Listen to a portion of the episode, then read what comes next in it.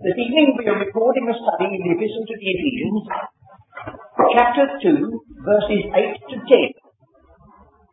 And it is our custom at this period to read a portion of Scripture together. And those of you who are listening to this recording may like to share this. If so, will you switch off for a while and read with us 2 Corinthians chapters 8 and 9.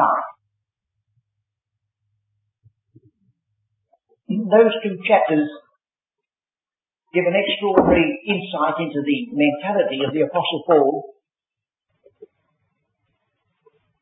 Tremendous lot woven into this suggestion that the Corinthians had promised a year ago to share in this contribution and he was very, very desirous that they should not be let down in their own eyes nor in the eyes of others. Uh, but it's not possible for a man of his caliber to speak merely about a collection for the saints without also linking it with a greater gift. Do you notice how he uses the same words in, in the eighth chapter, the second verse, that he repeats presently of Christ? He says in the second verse, how that in a great trial of affliction, the abundance of their joy and their deep poverty abounded unto the riches of their liberality. Poverty abounding unto riches. Well then presently he comes to verse 9, for ye know the grace of our Lord Jesus Christ, that though he was rich, yet for your sakes he became poor, that ye through his poverty might be rich. That's a Pauline touch, linking the little gifts of God's people with the great gift of God. And then he says in verse 16 of the same chapter, but thanks be to God. And there he's speaking about the care of Titus over them and the way in which they reacted. And presently we're going to get it again at the end of the next chapter. Thanks be to God, not for Titus, or for Paul, or for money. Thanks be to God for His unspeakable gift. So you see, there was the man, you start, you start urging them to send a little contribution to the poor saints at Jerusalem, and he ends up by speaking about a gift which is unspeakable. Well, that's how it should be.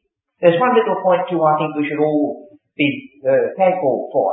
You notice his extraordinary care in chapter 8. He says, whoever it is you've chosen to travel with me with this money, I'm going to accept him without demur. I want to provide for things honest in the sight of the Lord and in the sight of men. And there's a most necessary need that any of us who handle money in connection with the Lord's work, that that should be always maintained. I always wish that folks at the end of a meeting after I've given an hour of my time and my mind's all whizzing round like a lot of clock wheels, they wouldn't come up to me and say, they don't say this, but some say, well, just to save me the bother of sending my contribution through to Mr. Canny through the post, will you give it to him? And there I'm landed with money, and I forgot who the man's name is or anything, I've got to do all sorts of business round, you see. And then am I put into that position, I want to provide things in honest in the sight of all men, and sometimes I don't know what to do with the money. So will you take a hint? Yes, please. Uh, you don't have to do it here, but oh, I wish I could give that hint to some people. I suppose they're very thrifty people, but they're taking it out of me instead. But there it is.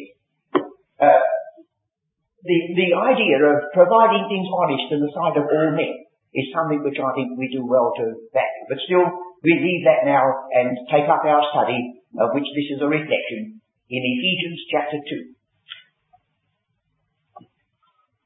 The verses which are under our notice for the moment are Ephesians 2 verses 8 to 10. Only three verses. I propose to read. For by grace are ye saved, through faith, and that not of yourselves, it is the gift of God, not of works, lest any man should boast. For we are his workmanship, created in Christ Jesus unto good works, which God hath before ordained that we should walk in them. That's the shortest section in the whole epistle. But you mustn't judge the apostle wrongly in this. If he were enlarging on this great gospel, if he were out to teach what this gospel is, he'd fill the whole epistle with it. But he was writing to those who were saved. He was writing to those who had believed. He was writing to those who knew the Saviour. But he cannot refrain from putting that in just to remind them. In the same way, this great champion, if we may use the word, of justification by faith. He practically doesn't give you an exposition of that in Ephesians, Philippians, Colossians, or 2 Timothy, because it already knows it's the basis upon which you build. But he does take one opportunity of slipping in a little summary of it, as you remember, in Philippians, chapter 3. Here is a masterly summary of the essential feature of justification by faith. Philippians 3 verse 9. And be found in him, not having mine own righteousness which is of the law, but that which is through the faith of Christ, the righteousness which is of God by faith. And by the time you've examined every one of those lines in that verse, you'll be sent back over and over again to the epistle to the Romans to get it filled out. So we don't think that the apostle is devoted three verses in this chapter 2 to salvation by grace because he didn't think much of it. It's because he had made such an exposition of it. And there's no possibility of anybody believing Ephesian truth who hasn't already reached this that he can speak so quickly of it. Now another feature in connection with the balance of truth is this. And it's also useful to remember that when we get the whole structure of the epistle, the section which balances this has to do with the walk and it occupies chapter 5 and a part of chapter 6. It's the longest section in the epistle. The shortest section tells you by grace you're saved, and the longest one says, now go walk in harmony with it. So the apostle hasn't forgot it all the way through chapter 5 and halfway through chapter 6. He's still got his eye on the salvation which you have, and wondering whether you're walking in those good works which God hath before ordained that you should so do. You will remember, won't you, Another feature, that each one of these sections in Paul's epistle to the Ephesians has a threefold element about it. Now if you haven't spotted that, just let me go over what we've already looked at. Ephesians 1 verse 3 to 14. The will of the Father before the foundation of the world, the work of the Son here in this world, the Redeemer, the witness of the Spirit sealing unto the day of redemption. One, two, three. Then following that comes the great prayer, that you may know what is the hope of his calling, that's one thing, what the riches of the glory, that's another thing, what the greatness of his power, that's the third thing, one, two, three. And then we have the threefold exaltation of Christ, followed by the threefold echo in the believer, quickened together with him, raised together with him, seated together, one, two, three. Well now we're going to have one, two, three again in this section. You see? Not of works. We are his workmanship, created unto works. There's the three. And by the time we've got these works in their right place, we've got practically the teaching of this section. But when it says by grace ye are saved, the apostle has used a form of speech which makes it almost a title. You are those that are sort of uh, nominated as having been saved. It's not merely you are saved, you, you are those having been saved. It's looking back to a past work. Do remember, friends, that while your faith may ebb and flow, and while you may be very conscious how far you come short of the standard that God sets in His Word, you're not saved because of your faith. And you're not saved because of anything you've done. You're saved because Christ died for the ungodly. And He did that 1900 years ago. And the moment you trust in Him, you pass from death unto life and you can never go back again. You may be a poor specimen, but you're not saved because you're a good specimen. You're saved because you were ungodly and couldn't save yourself. By grace, you are among those who have been saved. Whatever we have here, a problem that has exercised the minds of some of God's people.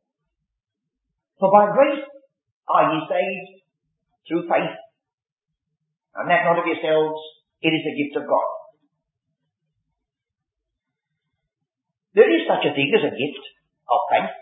You could read it in 1 Corinthians 12. I think, I think we ought to look at it to see the context. 1 Corinthians 12, verse 9. But supposing we look back. It says in verse 6, There are diversities of operations and it is the same God which worketh all in all. But the manifestation of the Spirit is given to every one, every man to profit withal. For to one is given by the Spirit the word of wisdom. To another the word of knowledge by the same Spirit. To another faith by the same Spirit. To another the gifts of healing by the same Spirit. To another the working of miracles. Well you see this is all put in a miraculous context. This particular faith is not the faith that you had when as a poor, seeking sinner, hardly knowing A from B in the Bible, you put your trust in Christ. That was not the same line as having a gift of faith which could move mountains and so on. Should we think of an example which some of you may remember the name of George Muller? George Muller was a believer in Christ, a Christian. And then he had it laid upon him to demonstrate to the Christian world that faith in God worked. So he asked for the gift of faith. He was already a believer. And then he founded the orphanage and had about a thousand children without their breakfast next morning. And yet, God never failed him. But you see, if I started to do that, those poor children will most likely have starved to death because I haven't got that gift of faith. It's not been made upon me to do. So there is a gift of faith. And that's an exceptional thing belonging to an individual person. But if you come to this passage and say, by that particular faith are you're saved, you'll be wrong. We're not saved in that way. We are saved by a simple act of trust in the finished work of Christ, which is not a gift, not the gift of wisdom and the gift of knowledge and the working of miracles and so on. So let's come back again. For by grace are ye saved. There's no doubt about grace. The apostle has given a definition of grace, which I think we ought to be familiar with, in the epistle to the Romans, which reads like this. Verse 6. Romans 11, verse 6. And if by grace, then it is no more of works. So far as the apostle is concerned, these will not mix like oil and water. If it's grace, it cannot be of works. And he puts it the other way around, that if it be of works, then it is no more grace. Otherwise work is no more work. They are diametrically opposed. If you're saved by grace, you haven't earned it. That's all he says. But he said, if you want to talk about earning, I'll refer you to what I said in Romans 6. The wages of sin is death. Let's be glad for the gift of God instead of wages. So he says, by grace are you saved. But now he says this grace and this salvation is through faith. So notice that the word faith comes after grace. It's through faith. Grace is the actual cause of salvation. Faith is the instrumental cause, or as you may put it, it's the hand that receives it. It's the hand that takes it. It doesn't originate it. A person who falls in the canal and grabs a rope that's thrown to him he may say, I was saved by that rope. Well, you may say, yes, friend, so you were. But if he took it home and made a little idol of it, and said, oh, what a lovely rope that saved me, you might remind him that somebody was at the other end of that rope, otherwise the rope would have perhaps helped to strangle him. It was a man on the bank that saved him, and the grabbing of the rope was only the instrument that lifted him out. So my faith would never save me if Christ isn't the other end of it. My faith has got nothing in it to commend me to God.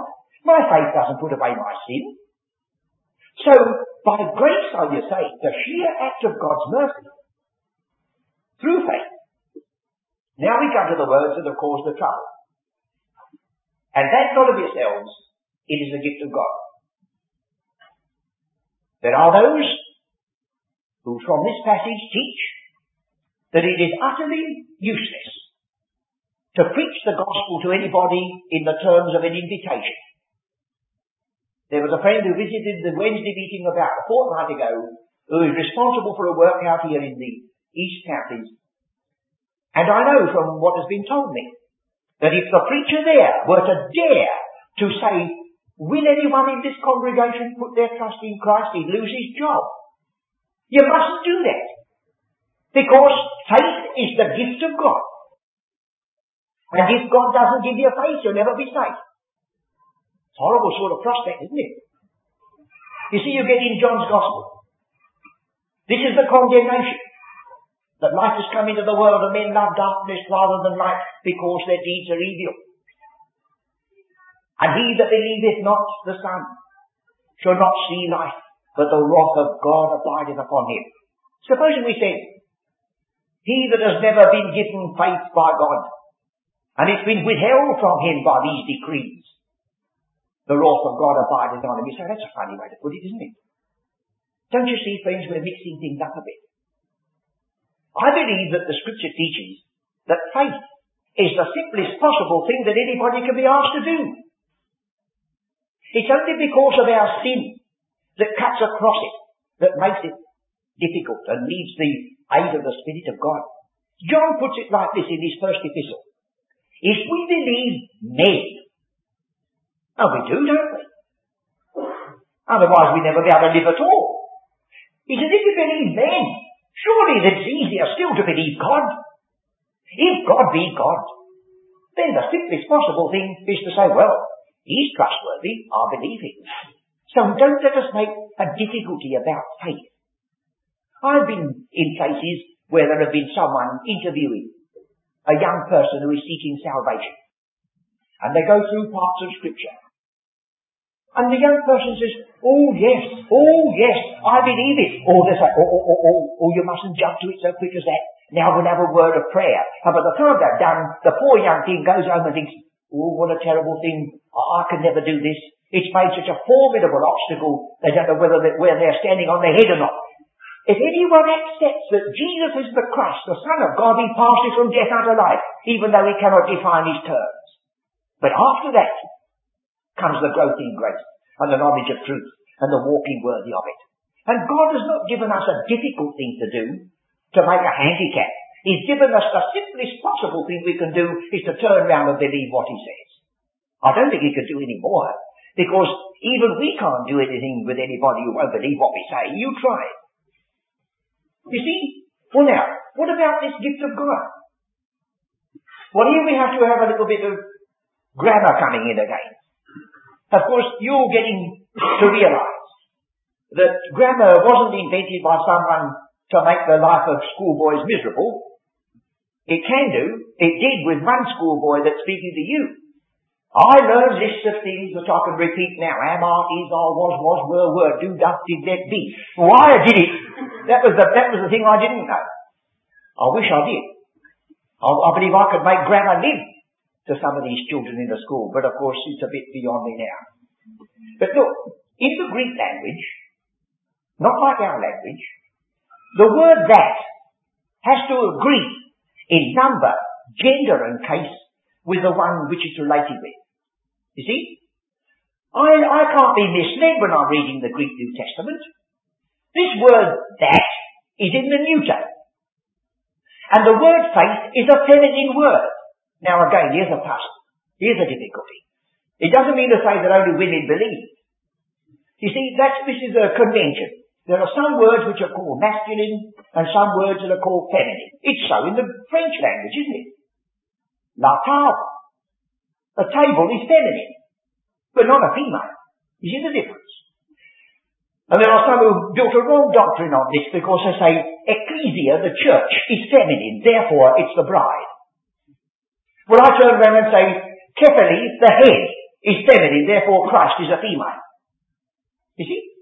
No meaning in it at all. They're mixing up gender and sex. No. Well now then I've got a neuter word, that. And people have tacked it onto a feminine word, faith. Well, they, they've done wrong then. So what am I going to do with this? I can't possibly ignore the rules of grammar, not to, not to serve my own ends. All that I can do is to say this. That scheme of salvation, which is by grace and through faith and not of works, that is the gift of God. Now that's not paralyzing anybody. That's not preventing anybody. That's simply telling you that here's something entirely different from the law that was given from Moses. The law given from Moses was a gift of God. The gospel has, has been given. That's a gift of God. But it doesn't say that the individual faith which a person exercises is the gift of God. Because There's sure to come the thought in the back of the mind, well, as everybody doesn't believe, and some are going to be condemned, then it'll turn out ultimately that unless God gives me faith, I shall never be saved, and if He doesn't give it to me, all my seeking and crying and wondering about it will never invent it. And it makes you the fatalists. So I say, friends, watch that step. Otherwise we shall do despite the truth. So now we have before us this faith. For by grace you are saved through faith, and that, that seed, it can't be anything else. It's not of yourselves. It didn't originate with you. What is it then? It is the gift of God. Well now we know that um, the word gift is used in many parts of scripture when it's referring to God's love and the way of salvation. The one that comes to the mind of everyone, however little they know of scripture, is John 3.16. For God so loved the world that he gave his only begotten son. And as I think I pointed out to you, but I'll mention it again. That word so in John 3.16, although you may feel you're being robbed for a moment, doesn't mean how vast it is. The word is translated thus in chapter 4 when our Saviour said, so, thus, upon a well. Same gospel. No, John 3.16 says, God so loved the world like this, that he gave his only begotten son. You see? Oh, it's unspeakable, the gift, but that's the point. It's like this, after this manner. Gift. So we're prepared. Then we get the wages of sin is death, but the gift of God is eternal life. Gift. Oh, it comes over and over again, doesn't it? We have in um, the epistle to the Ephesians the verb to give comes 12 times. 12 times. Here we get in Ephesians 4, verse 8, one way in which the word is given in this epistle.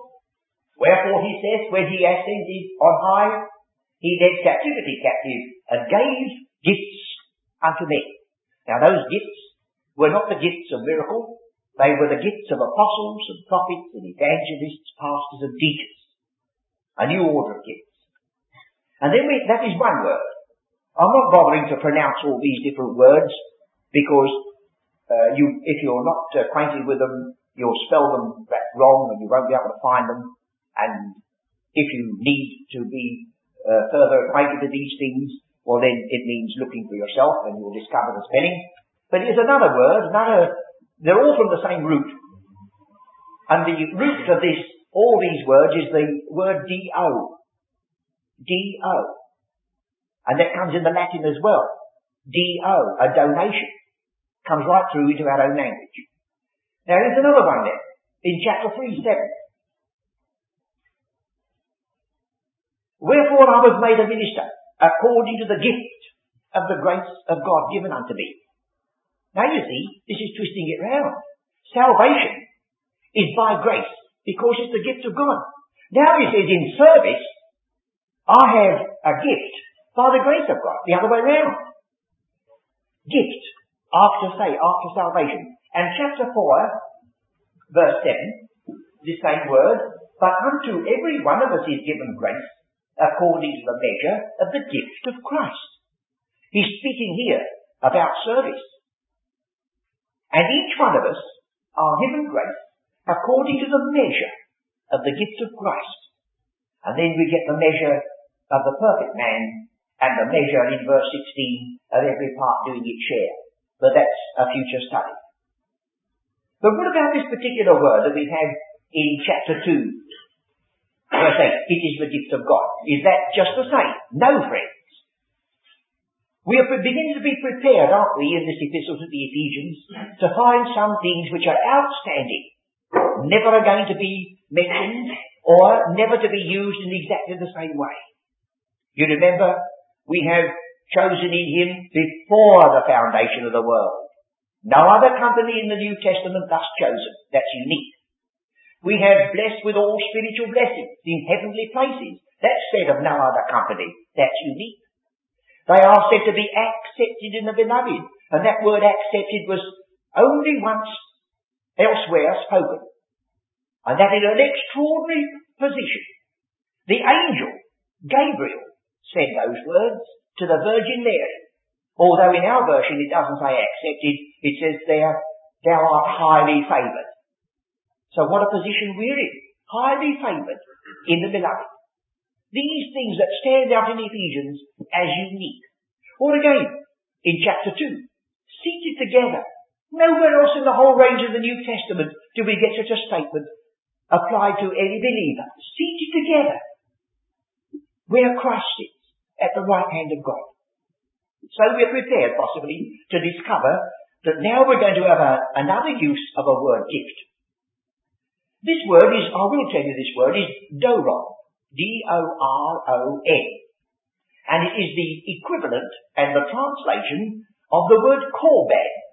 You remember in the Gospels, I think it's in Mark's Gospel, where uh, the Lord was rebuking some who were withholding a contribution to their aged parents because they put their hands together and lifted their eyes to heaven and said, Oh, I'm so sorry I can't give you a gift, dear father and mother, but all I possess I give to God. Like that, you see. And he says, you hypocrites. You're saying it is korban. See? Well, that's a word. This is a word that means some special aspect of gift. Now it occurs 20 times in the New Testament. 20 times. And 19 out of those times, it is the gift made by men to God or to one another. Always that direction. It's always the man that makes the gift. 19 times.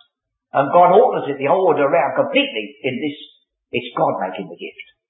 You see, it's unique again. Let's be sure about this. Chapter, uh, Matthew chapter 2 verse 11. Here we have the first occurrence of this word doron, this particular aspect of the word gift. You'll realize the context the moment we get to Matthew 2. And we have in verse 11 these words. And when they were come into the house, they saw the young child with Mary his mother, and fell down and worshipped him. And when they had opened their treasures, they presented unto him gifts, gold, frankincense, and myrrh. You imagine that word is used in Ephesians of God doing it to me and you. These men came with their gifts of gold and frankincense and myrrh, and they worshipped him to whom they offered those gifts. It's almost unbelievable, isn't it? That it's God that comes out and makes an oblation to me in the gift of the gospel. I'm not giving him anything. This is the first occurrence. Let's look again at another passage. Matthew 5, 23. Therefore, if thou bring thy gift to the altar, it's still a gift which is being brought as an act of worship. If thou bring thy gift to the altar, and rememberest that thy brother hath aught against thee, leave there thy gift before the altar, and go thy way. First be reconciled to thy brother, and then come and offer thy gift. Gift, gift, gift at an altar. Well, I've got no altar. I'm not one to be worshipped. But that word gift that was brought to the altar is what God has brought to me. This is almost unbelievable, isn't it? If it weren't written, you wouldn't like to say it. But you know, friends, that's getting almost a definition of our position, that if it weren't written, it's too good to be true. And so we get this word through the different scriptures. Matthew 7, verse 11. I'll give you the exact reading of that passage I've referred to. In verse 10, or verse 9, he says, Full well, ye reject the commandment of God, that you may keep your own tradition. For Moses, uh, Mark the seventh chapter, verse 9, 10 onwards. For Moses said, Honour thy father and thy mother, and whoso curses father or mother, let him die the death. But if ye say, but ye say, if a man shall say to his father or mother, it is korban, that's this sacred word, a gift which I'm offering to God. That is to say, a gift by whatsoever thou mightest be profited by thee, he shall be free. And ye suffer him no more to do aught for his father or mother, making the word of God a none effect through your tradition, which ye have delivered, and many such like things do ye. Well, there's this word, gift. So we don't need to go on multiplying instances. They're all in the one direction. Every occurrence of this particular word, 19 times, is bringing a gift to God or to someone. The one exception is Ephesians. It is the oblation of God, the gift which He brings. There can be no richer word in this category than this. God has come out and He's brought gifts and we've stood there to receive them. Where everybody else in the scripture, they bring gifts and God is waiting to receive them. It's almost unbelievable, isn't it? And what a lot hangs on the fact that you don't really say, oh, gift, I know what that means.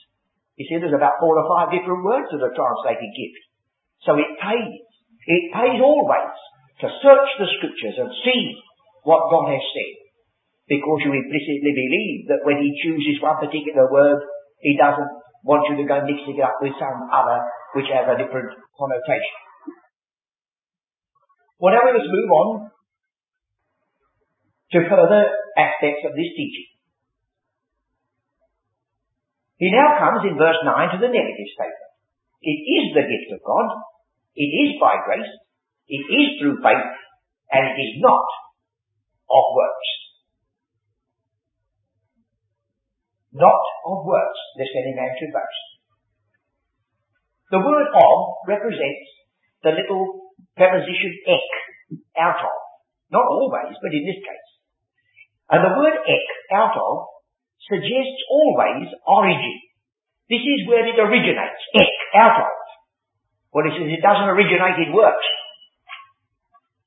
Then you see you want to be watchful because there's another system of teaching which somehow has looked at these words not of works.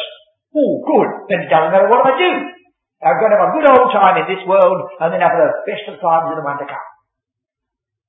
Oh, would you say, friend, you haven't read far enough? It's not out of works, but it is unto works. Oh yes, works come in their right place, friends. God says you'll never find works at the root, but where you will find them is the fruit. That's what works are called in the scriptures, the fruit of the Spirit. So says the scripture. While you're not saved because of your works, if you haven't got any, you mustn't expect other people to believe you're saved because there's no evidence. So makes sanity, you see. Will you now turn with me to the epistle written to Titus? Because this is so constructed that this alternation of works, one way and the other, runs through the three chapters.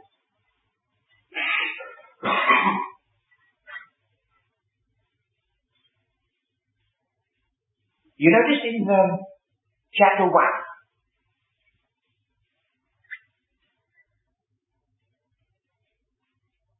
it says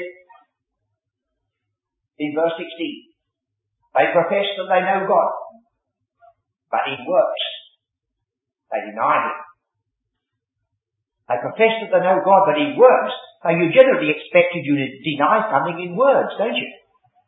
But in works, they deny Him. Then you come to chapter 2. Verse 13, 14.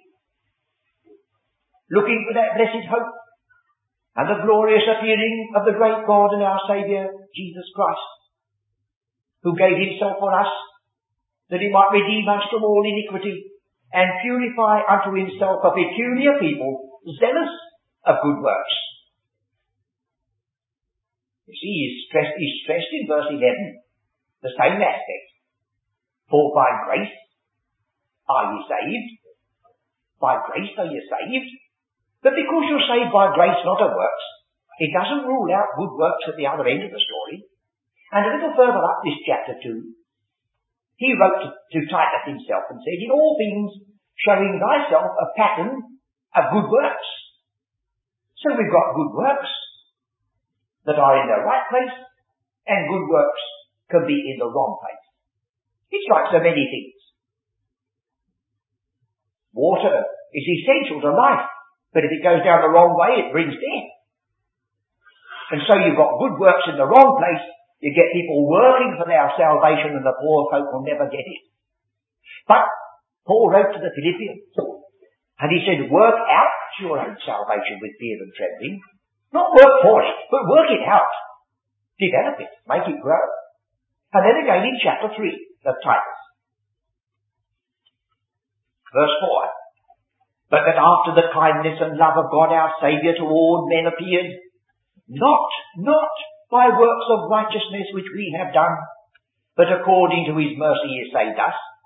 You see, not by works of righteousness, but you've only got down to get verse to verse 8 to hear him come back on it.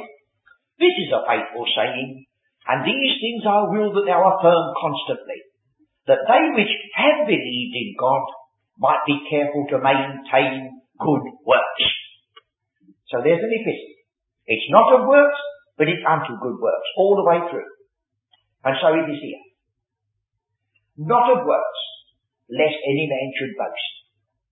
You remember how that comes so many times in Paul's writings?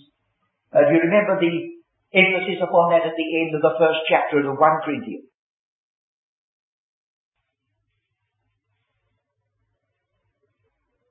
He says in verse 26 of 1 Corinthians 1,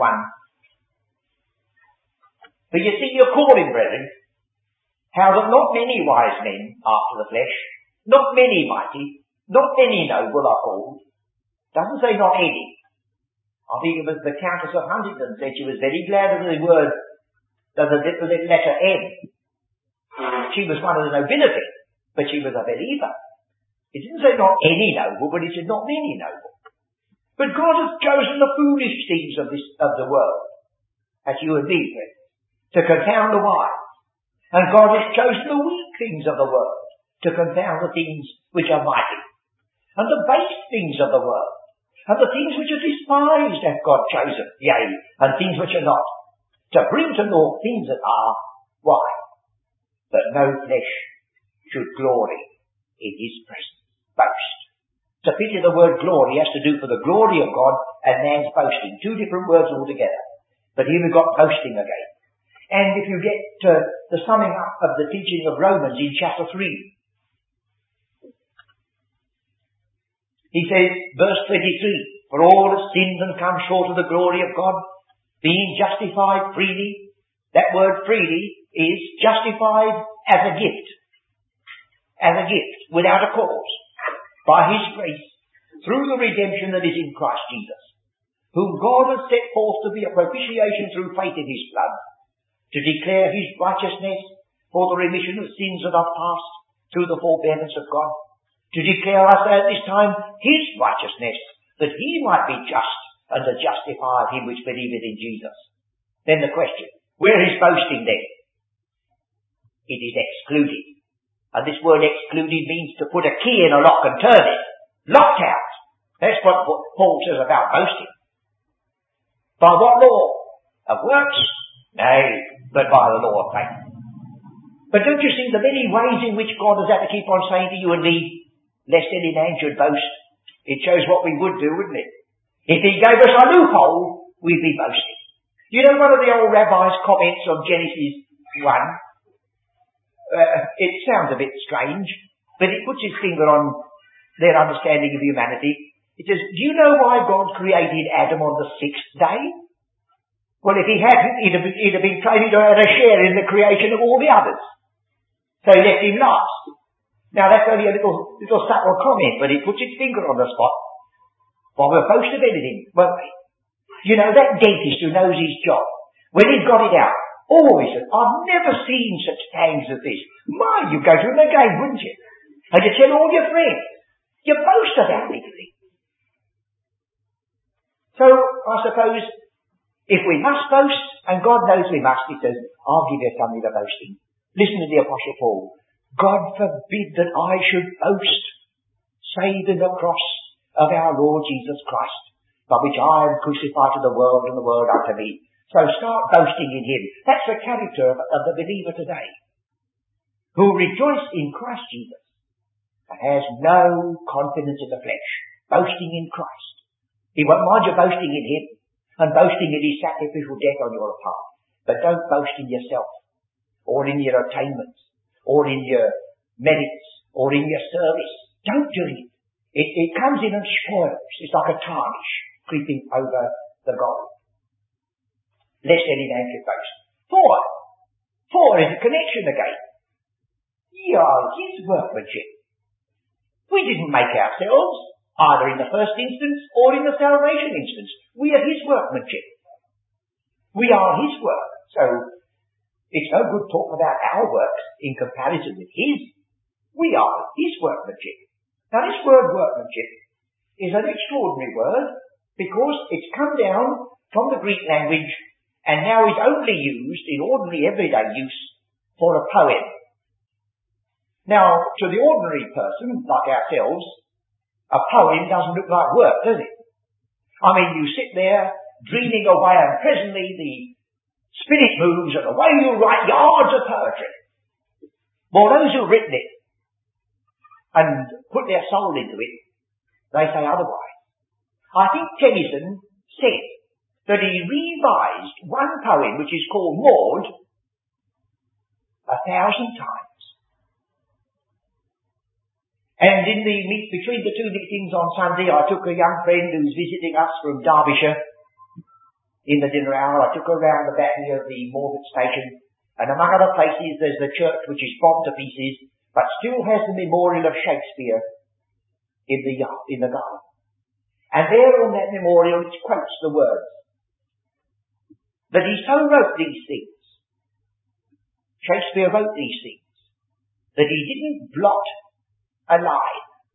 And then you may remember the comment of Johnson, oh, that he'd blotted a thousand, because Shakespeare sometimes goes off the rails a bit, as you may know.